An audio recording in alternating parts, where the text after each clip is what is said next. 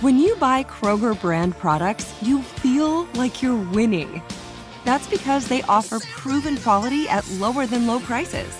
In fact, we guarantee that you and your family will love how Kroger brand products taste, or you get your money back. So next time you're shopping for the family, look for delicious Kroger brand products because they'll make you all feel like you're winning.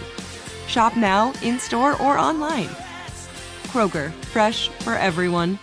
The Hartford understands protecting your business with the proper insurance can be a challenge.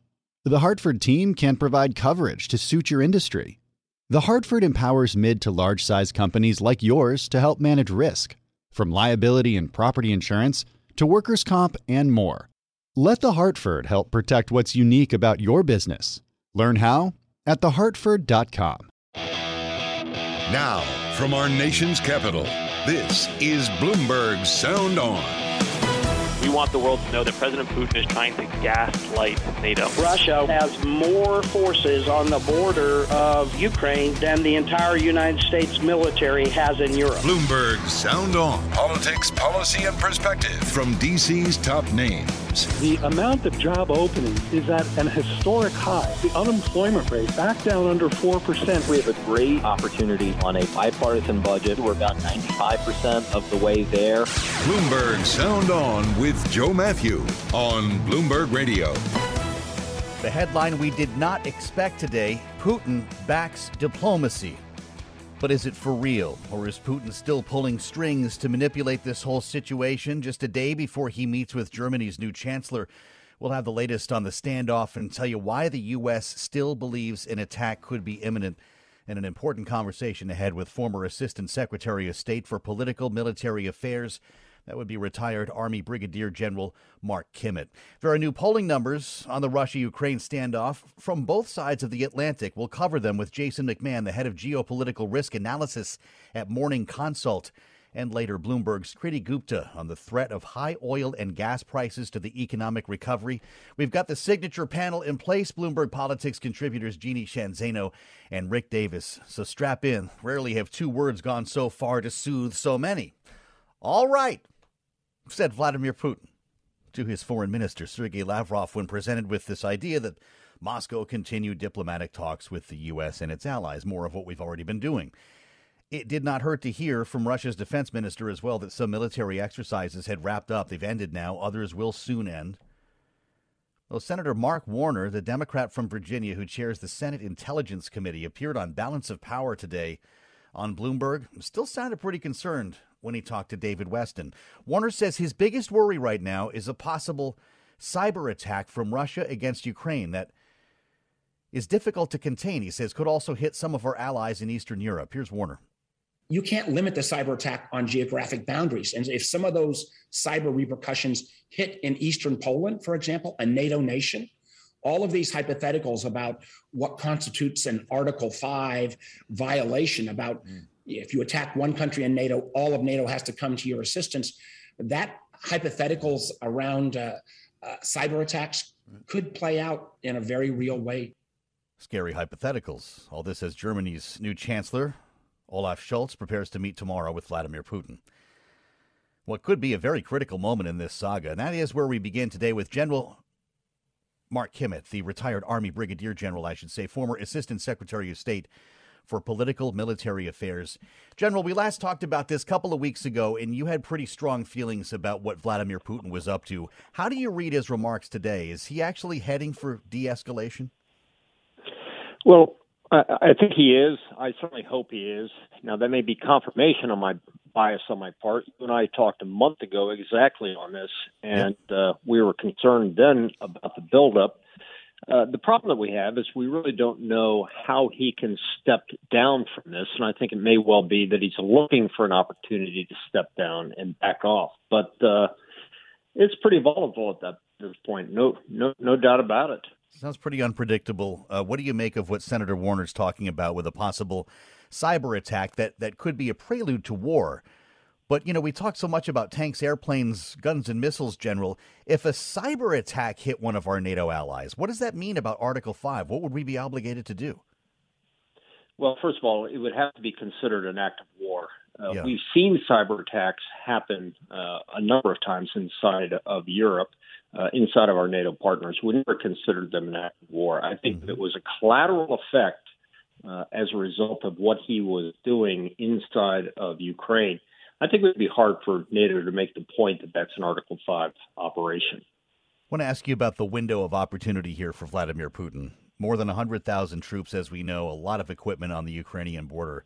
Uh, the former uh, Secretary of Defense, Leon Panetta, was asked about it today, again on, on Bloomberg, on Balance of Power. Let's hear his answer on this and have you respond. Here's Leon Panetta.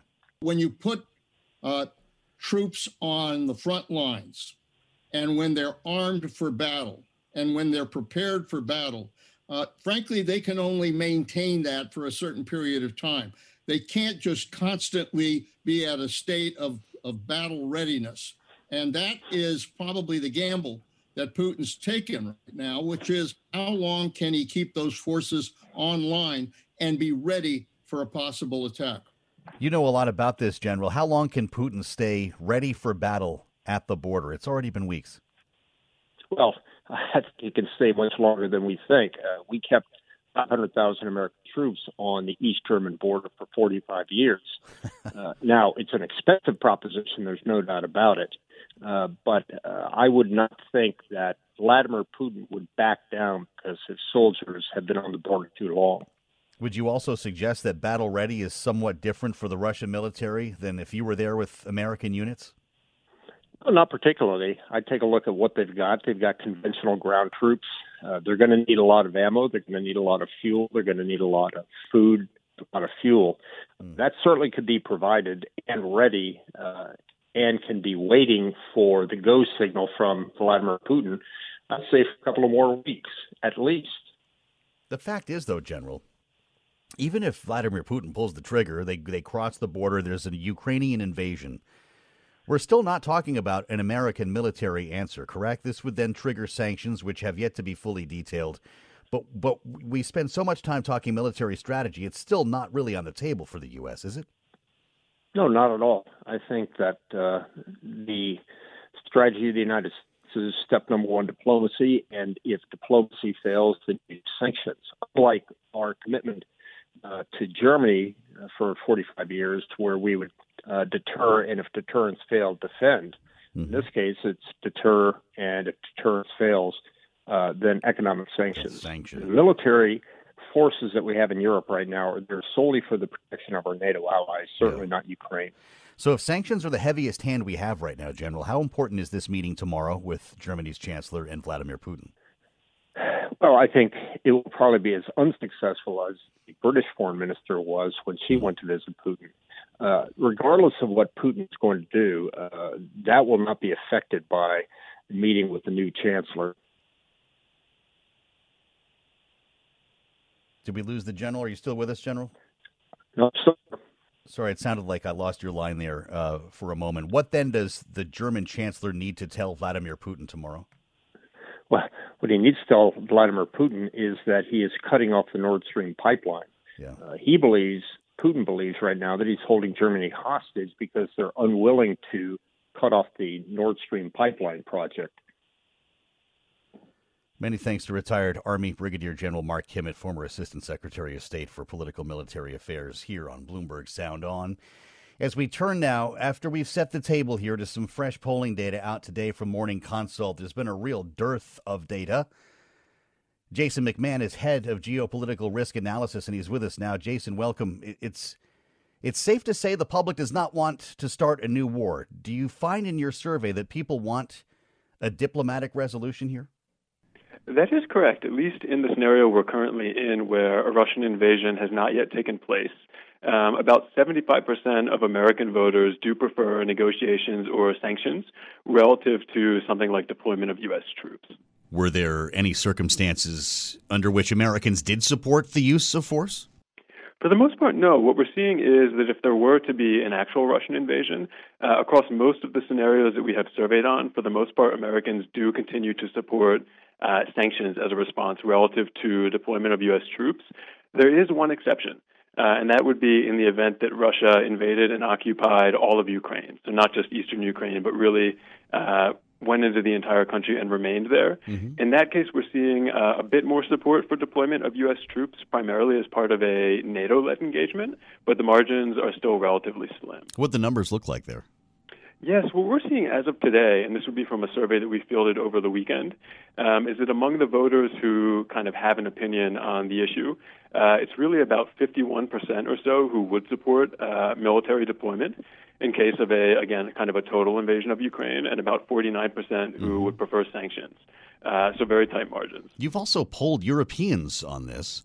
And fascinating as we gauge how committed our allies are to the cause here. As I read, German and, and UK adults oppose greater Russian influence in countries uh, in the neighborhood, as you put it, but French sentiment is less clear cut. What did you learn? Yeah, you know, we're seeing French sentiment in general is a bit less clear cut when it comes to opinions on things like uh, Russian influence in its neighborhood, so to speak. So countries like Ukraine and Georgia, perhaps. We're also seeing a bit more uncertainty when it comes to French sentiment towards things like uh, sanctions, as well as whether or not Germany should move to cancel the Nord Stream 2 pipeline. Hmm. We don't have a great sense uh, as of yet as to what the drivers might be, but French sentiment does seem to be a bit of an outlier in this regard Mm-hmm. uh, relative to what we're seeing in the UK uh, and also in Germany How'd well. the Germans come down on Nord Stream 2? You know, interestingly, in the case of Nord Stream 2 in Germany, we're seeing uh, exactly an even split. This was as of a few weeks ago, so we're seeing that about uh, one third of respondents are kind of uncertain. They don't have much of an opinion. Among the remaining two thirds that do have an opinion, it's sort of split right down the middle, with half of those saying, yes, let's cancel. Uh, and half of those saying no, let's not. So, uh, an especially uncertain case, I think, given the magnitude of the issue at stake. Wow, that does it says a lot as the German chancellor prepares to meet with Vladimir Putin tomorrow. Where does Europe come down on Ukraine joining NATO? You know, in Europe there as well, what I can tell you is relative to the U.S., uh, German, French, and British respondents are a bit more split or undecided as to whether NATO should really keep the door open to Ukrainian membership. Uh, what we're seeing in the U.S., by contrast, is that about 80% of American voters who do have an opinion on the matter uh, would like to keep the door open to Ukrainian membership. Then there's the matter of sanctions, uh, Jason. There's a debate underway here in the U.S. Is there a similar debate in Europe over how to handle this? You know, as far as the Europeans are concerned, we're seeing similar to the U.S. that Europeans do prefer sanctions to a military deployment, uh, at least as of a few weeks ago. Uh, but in terms of kind of the level of sanctions that they would prefer, that is something we have not had the opportunity to investigate yet. Straddling both sides of the Atlantic, in this case, Jason McMahon, head of geopolitical risk analysis at Morning Consult. We thank you for being with us on Bloomberg Radio. Thank you so much. Coming up, we assembled a panel for their take on all this with Bloomberg Politics contributors Jeannie Sheehan Zaino and Rick Davis. This is Sound On. I'm Joe Matthew, and this is Bloomberg. Johann Schmiegel, you've got the world's highest IQ. Yes, 247. Wow. Did you know that thanks to Salesforce with Einstein AI, everyone's smarter? Now everyone's an Einstein, just like you. But I'm the smartest. Not anymore. With connected data and trusted AI, everyone can give customers experiences they've only dreamed of. Oh, look, here's a few Einsteins now. Hey, hi. Hola, amigo. Everyone's an Einstein? It's okay, Johan. Let it happen. The number one AI CRM. Now everyone's an Einstein with Salesforce. Top Thrill 2 is like no other course. Two 420 foot vertical speedways, three launches. All right, let's talk strategy. Copy that, driver. Go for maximum acceleration off the start. Roger that. You've got a short straightaway to push from 0 to 74 on the first vertical speedway. And what about the rollback? Rollback will set you up for an explosive reverse climb 420 feet in the sky so you reach zero G's and total weightlessness. 420 feet of straight up speed. Let's get it. Top Thrill 2, the world's tallest and fastest triple launch strata coaster. Get your tickets at cedarpoint.com. This is Bloomberg Sound On with Joe Matthew on Bloomberg Radio. The headline on the terminal Putin signals talks with U.S. to go on. Pretty impressive stagecraft this morning in Moscow. As Vladimir Putin staged televised meetings with his foreign and defense ministers sitting at the other ends of really long table. That, as I read on Bloomberg, emphasized de escalation of tensions and efforts to find a diplomatic solution. Okay, so is this getting better? Let's assemble the panel. Bloomberg Politics contributors Jeannie Sheehan Zaino and Rick Davis. Welcome to both of you. Hope you had a great weekend. Jeannie, are you buying this messaging from Moscow?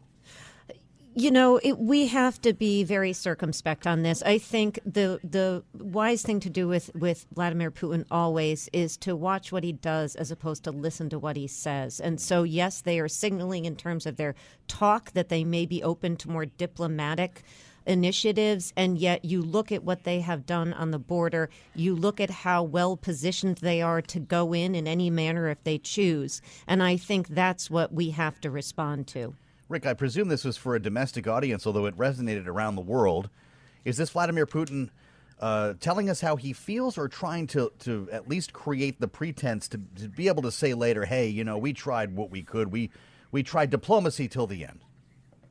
Yeah, I mean, it's a very low risk situation for him, right? As you say, there's probably a lot of domestic consumption of uh, information. Uh, probably not taking a lot of survey research right now outside the, his own country, but he knows what people are feeling, and he's got to have the support of the public. So that little song and dance, as you say, stagecraft, uh, probably was orchestrated for that. But but it was clearly also built for a global consumption. Mm-hmm. Uh, and as as Jeannie just said, don't listen to him, just see what he does.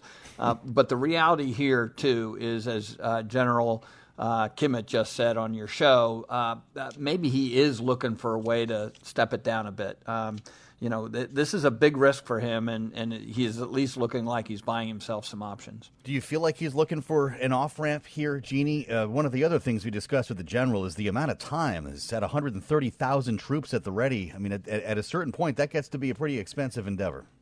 It does. You know, I think one of the things we've always suspected, or many people have in this area, is that Putin had no intention from the beginning of going in, and yet he finds himself in this position in part because of the United States and NATO's response. And so he could very well be looking for a way out. But again, we cannot just assume that. We've got to work from the perspective that he's amassed this amount at the border of troops and equipment. So if he chooses to go in, he can do that. And we we've got to respond accordingly, which means the United States and NATO have to really take steps to, to make it clear to Putin what he's facing should he go in. And that's where I think there's been some concern. We heard some of it over the weekend that we haven't been strong enough in letting him know exactly what he will face. We've talked uh, quite a bit about uh, the meeting tomorrow with the German Chancellor Rick, we heard earlier today from Leon Panetta. He was speaking with David Westin on balance of power about what President Biden needs to be focused on right now. With that meeting in mind tomorrow, listen to what he said. Here's Leon Panetta. Putin is going to look for a crack. Uh, that that's what he's doing right now by moving his forces, by concentrating his forces. He's trying to see whether or not he can crack that unity between the United States and our allies. The most important thing we need to do is to continue our efforts continue to unify our allies. With that said, what goes into the meeting tomorrow, Rick? What will you be watching as Germany has its day at the Kremlin? Well, you know, we, we're informed by the meeting that uh, Chancellor Scholz had with Joe Biden last week, and, yep. and where he was pressed very hard by the American press and the German press to make a statement about Nord Stream 2. Joe Biden had to uh, basically step in and save him. And but what he what he committed him to do is to stop Nord Stream two if if there's an right. invasion. So the question is, does does the chancellor walk out of that meeting, have a press opportunity, and say the same thing that Joe Biden said? He wouldn't do it in the U.S. press. Right. Why would he do it after walking out of um, uh, Putin's office? And I think that is the key thing that Panetta is looking for is you know, is he siding with us publicly mm-hmm. or is he, you know, trying to play diplomacy? Right now, I think public statements mean a lot. That would be a moment. Uh, Bloomberg senior editor and opinion columnist John Authers had an interesting piece today, Jeannie. Headline Dangers of a Pulp Fiction Moment in Ukraine. You know, everybody's going to read that headline. He starts by describing the scene at the beginning of that movie. Samuel L. Jackson, John Travolta, they walk into the apartment where the young guys are hanging around uh, looking for whatever was in the briefcase. Samuel L. Jackson questioning one of them when he casually shoots this guy laying on the couch and he asks this Oh, I'm sorry. Did I break your concentration? I didn't mean to do that. Please, continue. You were saying something about best intentions? Speaking of best intentions here, Jeannie, The idea is that we can be distracted by everything going on in Ukraine. We've got issues with inflation, earnings season, the credit market. What are you worried about the Biden administration not looking at here, keeping its eye on the ball while the rest of this stuff is happening? Boy, that brought me back to a great film. Um, it was a great piece by John, and you're right, that title really gets you going. Um, you know, I, I, think the the one thing I think that is really, and we saw this in the interview over the weekend with the president. To me, they have got to focus on is inflation, which is not just a U.S. problem, but a world problem. And yes, this can take our eye off that ball, and if it does, the the, the implications will be traumatic. Rick and Jeannie are with us with apologies to the Big Kahuna Burger. Kriti Gupta will come in next here on Sound On. I'm Joe Matthew. This is Bloomberg. Broadcasting live from our nation's capital, Bloomberg 99.1. To New York, Bloomberg 1130. To Boston, Bloomberg 1061. To San Francisco, Bloomberg 960. To the country, Sirius XM Channel 119. And around the globe, the Bloomberg Business app and BloombergRadio.com. This is Bloomberg Sound On with Joe Matthew. Oh, I'm sorry. Did I break your concentration? That line from Samuel L. Jackson you just heard from Pulp Fiction, as noted in John Authers' great column today, got me thinking about the risks facing the Biden administration and the country as a whole, while our entire focus is trained on Ukraine. A great piece today on the terminal. Americans spend more at pump, posing perils for markets and the Fed. Oh, yeah, the Fed. And Kriti's with us now. There's a reason, Kriti, the administration's so concerned about high prices. You point out it threatens consumer spending, confidence, the overall economy, just as the Fed is beginning to tighten. Kriti Gupta, how much yeah, of a well, slowdown are we, we talking? We are here? the United States of America. We are unique because we are a consumer-driven economy. At the end of the day, it's that kind of consumerism that essentially powers the global economy. You know, a lot of people like to say it's China making exports, it's uh, Russia with their commodity exports, the Middle East with their commodity exports. But at the end of the day, someone has to buy them, right? And, and that's really where the United States comes comes into handy. But when you start to see that purchasing power eroded a little bit, it becomes a problem, not just for the U.S. economy, but for the world. And if things start to cost more, whether it's food, whether it's gasoline, whether it's housing, um, that purchasing power starts to drop and drop and drop. And that's sure. really where oil prices play a really big role because if you kind of crack down on what those inflation numbers really look like and what's actually driving inflation, well, the majority of it is coming from energy prices. I mean, we're looking at, um, well, nearing $100 a barrel. I think we hit $96 a barrel on Brent just earlier in the session yeah. what's important to keep in mind is that it's not just geopolitical risk. It's this kind of really important demand that's driving it. And that kind of trickles into gasoline prices because not only is the United States uh, one of the biggest consumer economies in the world, the biggest, I should say, yeah. it's also the biggest consumer of gasoline in particular. And to your point, this goes beyond some of the current geopolitical risk and the current inflation story. When it comes to energy specifically, Kriti, this is a long term story of uh, lack of investment, right? And demand that's not about to wane just because a couple of EVs are showing up. Yeah, exactly. And I mean, well, let's just start off with the lack of investment first, because yeah. there are several players who who kind of feed into the commodity space. And when we're talking about lack of investment, most people are talking about uh, investment abroad, because mm-hmm. you could have two different types of oil. You have kind of heavy crude and, and light crude. I won't get into the details of that, but basically, uh, the world can't sustain itself on light crude, which is just what the United States makes. That's why you kind of have this uh, interchangeable um, commodity market because heavy crude can be turned into more things like jet fuel, gasoline. It can be refined. It can even be made to Vaseline, for example. There's a bunch of different types of things. Um, but that lack of investment comes a lot in when you're talking about OPEC Plus's partners because when they kind of dealt with the onslaught of the pandemic, they ramped down their production. Remember, we right. saw them cut down supply. It hit their economies. Mm-hmm. Um, and the only two countries that are able to ramp up as quickly as they ramp down are Saudi Arabia and the UAE. The rest of them, including Russia, which is the second largest producer in the OPEC Plus cartel, doesn't have that investment to ramp back up. Yep. So even if you say, "Hey, Russia, we'll buy everything you've got," they're going to say, "We don't have everything so much you want." There. Isn't exactly. that the case as well for our own shale producers in Texas? You know, it was drill, baby, drill until the demand fell off, and they've been burned before. They've been slow to come back in this story of of rising demand now. Yeah, that's a really good point. And I think when we're talking about shale producers, we also have to keep in mind that these shale producers, this industry is not state driven the way Saudi Aramco is, the way Russia's uh, economy, when it comes to commodity exporting, Yeah. is. So Um, you can't force them back to work. Right. You can't say, uh, Joe Biden can't say, you know, gas prices are rising, my approval ratings are falling, drill, baby, drill. You can't say that. um, and I, I'm sure he wish he could because that's, of course, right. uh, high up on his agenda. But for shale companies in particular, they're also having that kind of ramp up issue because in the last couple of years, specifically in 2014 through 2016, they drilled so much that their investment, their wells, essentially aged out, and they didn't actually kind of reinforce that invest that uh, investment, that infrastructure, and that means that they also probably can't ramp up, and most importantly, they don't want to. They're trying to be more responsible. They're trying to return cash to their shareholders. You can't do that if oil prices drop. What does this mean for policymakers then? If you know you're pointing out the potential for $100 a barrel, we saw $95 WTI today for the first time since 2014. You're pointing out in, in your column today $100 a barrel by the end of this month would lift inflation by about a half percentage point.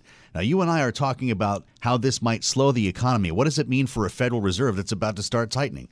Yeah, well, this is the biggest issue, right? And by the way, that stat that you mentioned, the hiding by uh, heightening or heightening inflation by half a percent, Yeah. that's coming from Bloomberg Economics shock index model. So it's really important to give them credit where credit's due. But what's important for the Fed here is that they're already kind of stuck between a rock and a hard place, right? They're kind of trying to not tank the economy, but also get a handle on inflation. The way you do that is you don't control prices of things like oil. You kind of tamp down the underlying demand and that's what they're trying to do by hi- hi- hiking rates the problem though is gasoline prices for example in the winter i Mhm. should add it's not even road trip season are already uh, rising and rising and rising and and that's going to eat into people's consumers which brings us full circle to where we started if you have less money in your pocket you're going to be spending less the economy is going to be churning less um, and the cycle begins So, does this uh, potentially alter the Fed's plans as we get deeper into the year? In theory, I think they're still waiting because right now the inflationary pressures are so strong that right now, in their eyes, Yeah. it outweighs any damage that they can do. But this is the risk, right? This is what people are saying that the Fed might overdo it. There might be a policy mistake in there. And that's really where you see uh, the bond market start to price in a potential recession in the next couple of years. What does this mean then for lawmakers as well? How do you make spending plans when you don't know where the economy or inflation are going? Yeah, it gets really tricky, and I wish I had an answer for you because I just you, you really can't because it's it's really challenging to basically predict when peak inflation is. There are a lot of people who said the CPI report that we just got was peak inflation, Mm-hmm. but people have also said that in the past. They said inflation would be transitory, right? So that lack of prediction is, is really the sole cause of all this uncertainty that you're seeing kind of roil the markets. Lastly, you're our market maven. You write that stocks have become more sensitive to the price of oil. Why is that?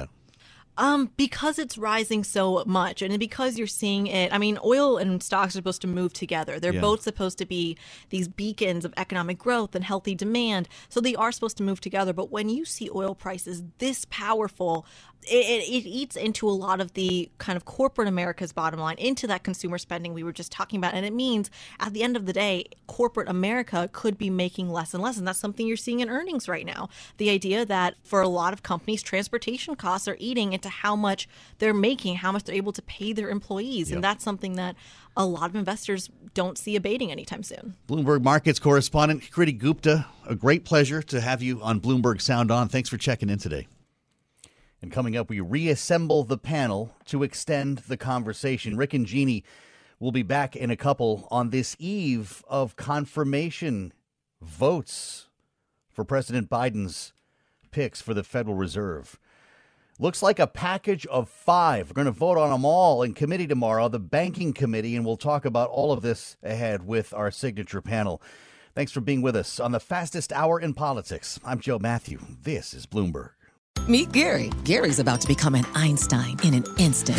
Whoa, Einstein hair. I like it. That's right, Gary, because you're using Salesforce powered by Einstein AI to connect data, predict business trends, generate personalized content, and wow customers. I do feel a lot smarter. Because you're not just Gary anymore, you're Gary, empowered by Einstein AI. Did you hear that, team? I'm an Einstein. Oh, can I get a selfie? The number one AI CRM. Now everyone's an Einstein with Salesforce. Top Thrill 2 is like no other course. Two 420 foot vertical speedways, three launches. All right, let's talk strategy. Copy that, driver. Go for maximum acceleration off the start. Roger that. You've got a short straightaway to push from 0 to 74 on the first vertical speedway. And what about the rollback? Rollback will set you up for an explosive reverse climb 420 feet in the sky so you reach 0 G's in total weightlessness. 420 feet of straight up speed. Let's get it. Top Thrill 2, the world's tallest and fastest triple launch strata coaster. Get your tickets at cedarpoint.com.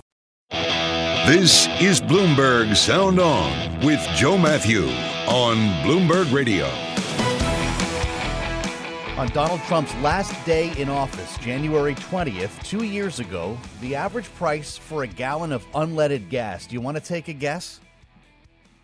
Was $2.39 a gallon. That's the that was the national average according to AAA. Today, $3.48 a gallon. So up over a dollar. And as we just discussed with Kriti Gupta, that money's got to come from somewhere. So means lower consumer spending. It could mean an eventual drag on the overall economy. And historically, that would mean a drag on the president's approval ratings. So you wonder how long this can go on for. Let's reassemble the panel. Bloomberg Politics contributors Jeannie Sheehan Zaino and Rick Davis are here. Rick, this really complicates things for the Federal Reserve. I know policymakers look at so called core inflation, they strip out energy, but you can't ignore the impact this is having on households when you're just about to start tightening. Yeah, and you're you're starting to get this demand back to pre-pandemic levels, and you can't satisfy it, and these rising costs are, you know, fueling this inflation trend, and and and you know the Federal Reserve had their shot on goal early on this and and missed it. Uh, by calling it all transient and that would go away. So uh, they could really use some help on this. But uh, at the end of the day, a lot of the uh, a lot of the mechanisms they have are probably to be determined. Right? They're going to have to come in the future. So. Uh, the consumer is going to have to go through some pain, it looks like, in order for them to, you know, implement their policies. You wonder if this alters their plans at all, Jeannie. I mean, it's become, you know, it's become a drinking game. It's going to be six or seven hikes in the next year.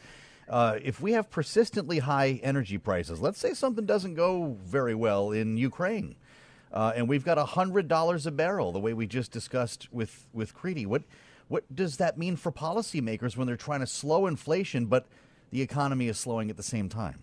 Yeah, I mean, as you and Kriti were discussing, I mean, it's stunning, nearing $100 a barrel now, and by some estimates could go up as high as 120. And, you know, to your point, this is something that people feel every time they go to fill up their car. It's 40% more to fill up your car than it was last year, let alone when Donald Trump left office. So, you know, it, it is a huge impact. And for policymakers and for the Biden administration in particular, this is a huge challenge. And what, depending on what happens in the Ukraine, should Russia go in, that could drive this up even further. And the Fed is going to have to act on that. And they could use some real direction in doing that. And I just go back to the president's comments in this interview he did over the weekend for the Super Bowl, mm-hmm. in which he seemed to me at least frustrated by the question, which was a fair question about how do you define transitory. He should have an answer to what he is doing about inflation because he is doing things. The administration is. They're doing the best they can potentially, but his his response to that was a bit frustrating, I think, for many of us listening. Well, we've certainly seen this uh, impact presidents before, and, and it's very difficult to tell where we're going here. It's just the Fed, Rick, may not have a choice, I guess, is the problem that if inflation is running rampant, they, they're going to have to hike interest rates even if the economy is slowing down, and then things are going to get really interesting. That brings us to uh, the vote tomorrow. Banking Committee in the Senate. Uh, it looks like they're going for all five at once. It's going to be a, a, a, block vote here with five nominees, of course, including the chair himself, Jay Powell, uh, in the Banking Committee. And then, of course, it would go to the floor. We heard today uh, as you as you might have heard earlier, Senator Mark Warner is uh, on the banking committee. He spoke to Bloomberg. He was on Balance of Power with David Westin, who asked about Republican opposition to some of these. And the idea here is why not break them up a little bit? If there's going to be a problem, why not break them up? Get the chair at least in place before the next Fed meeting. Here's Senator Mark Warner. I think both Chairman Brown and the administration want to try to move these as closely as possible in a block because uh, so that our, our Republican friends don't p- try to pick off one or the other. I think some of the charges against both um, Ms. Bloom Raskin and Dr. Cook are uh, way out of bounds and frankly don't uh, don't hold a lot of water. Jeannie, the Senate Banking Committee will vote on the, the five nominees uh, around two in the afternoon tomorrow. Is that really a concern at this point? They have to all move together just to make sure that they get approval, or are we going to be in for uh, a complicated vote tomorrow? I, I think we could be. You know, during the hearings, we heard at least one Republican or more say they supported Powell, Brainard, Jefferson, and Cook. Mm-hmm. But Cook has come is, is a little bit more iffy than the other three, but Bloom Raskin has some challenges, even coming from Democrats now. We've heard from Jon Tester that he is a bit concerned about her work with this fintech company where she sat on the board, the Reserve Trust.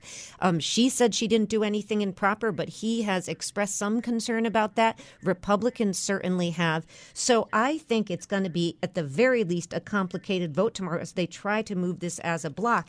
And to your question, why not at least allow the chair, who by all accounts seems to have an easy path forward, yeah. get in position, particularly during this really difficult time that the Fed is facing, and then move the others. Um, but but Democrats want to try to get this through, and of course they then face a Senate where they are down one Democrat, which could make this all that much more complicated. Yeah, we're going to get to that in just a second, uh, Rick. You've seen uh, you've seen these clearing committee at least. Are you surprised by the the level of Republican pushback the day before?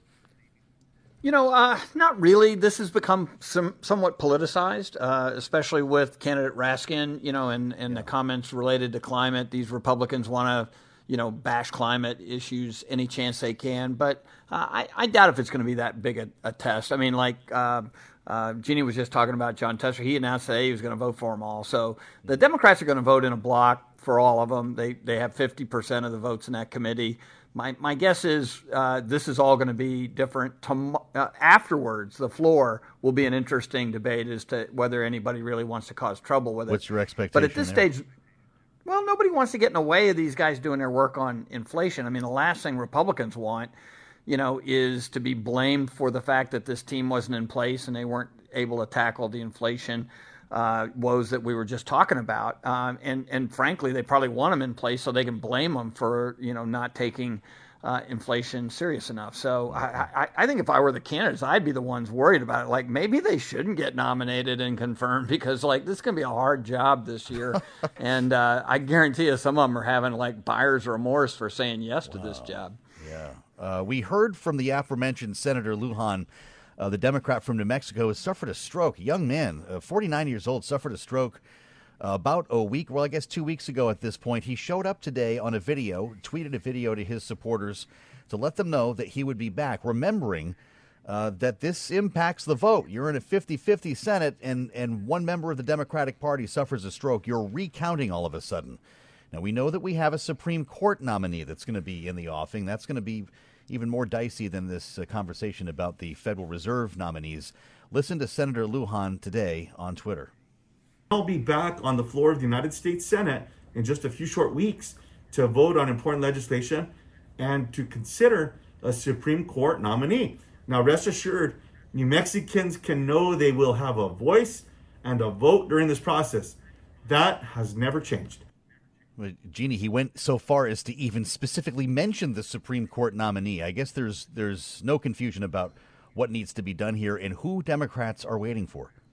That's right. And it's so good to hear from him. I mean, he suffered a stroke, that recovery, and that can take long. He's a young man, and it's yeah. really good to hear that he, he's saying he's going to be back in a couple weeks. Certainly, Democrats welcome that.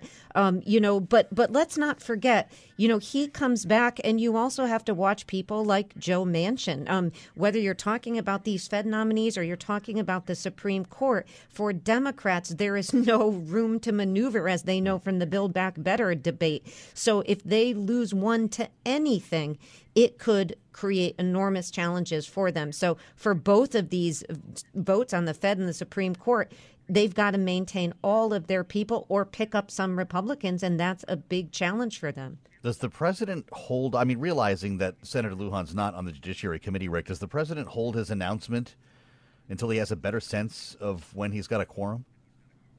Well, it sounds like that's what he's doing anyway. I mean, we heard that he was uh, talking about getting this out by the end of February. That's right. That just happens to be two weeks from now. That just mm-hmm. happens to be when you know the senator says he's going to be back in circulation. It certainly did sound good, you know, in the uh, in the video he released. So.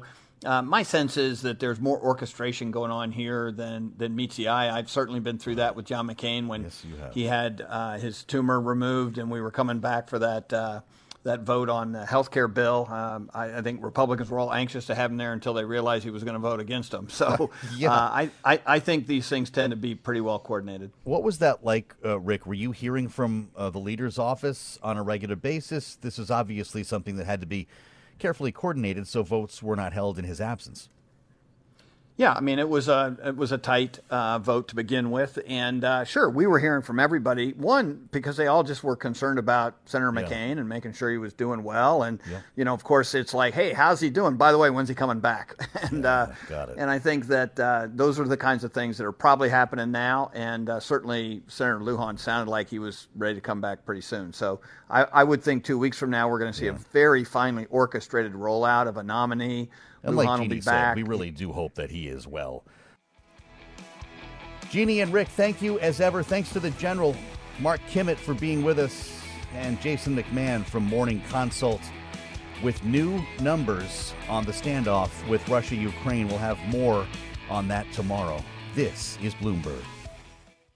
Top Thrill 2 is like no other course. Two 420 foot vertical speedways, three launches. All right, let's talk strategy. Copy that, driver. Go for maximum acceleration off the start. Roger that. You've got a short straightaway to push from 0 to 74 on the first vertical speedway. And what about the rollback? Rollback will set you up for an explosive reverse climb 420 feet in the sky so you reach 0 G's in total weightlessness. 420 feet of straight up speed. Let's get it. Top Thrill 2, the world's tallest and fastest triple launch strata coaster. Get your tickets at cedarpoint.com. The Hartford understands protecting your business with the proper insurance can be a challenge. The Hartford team can provide coverage to suit your industry. The Hartford empowers mid to large size companies like yours to help manage risk, from liability and property insurance to workers' comp and more. Let The Hartford help protect what's unique about your business. Learn how at thehartford.com.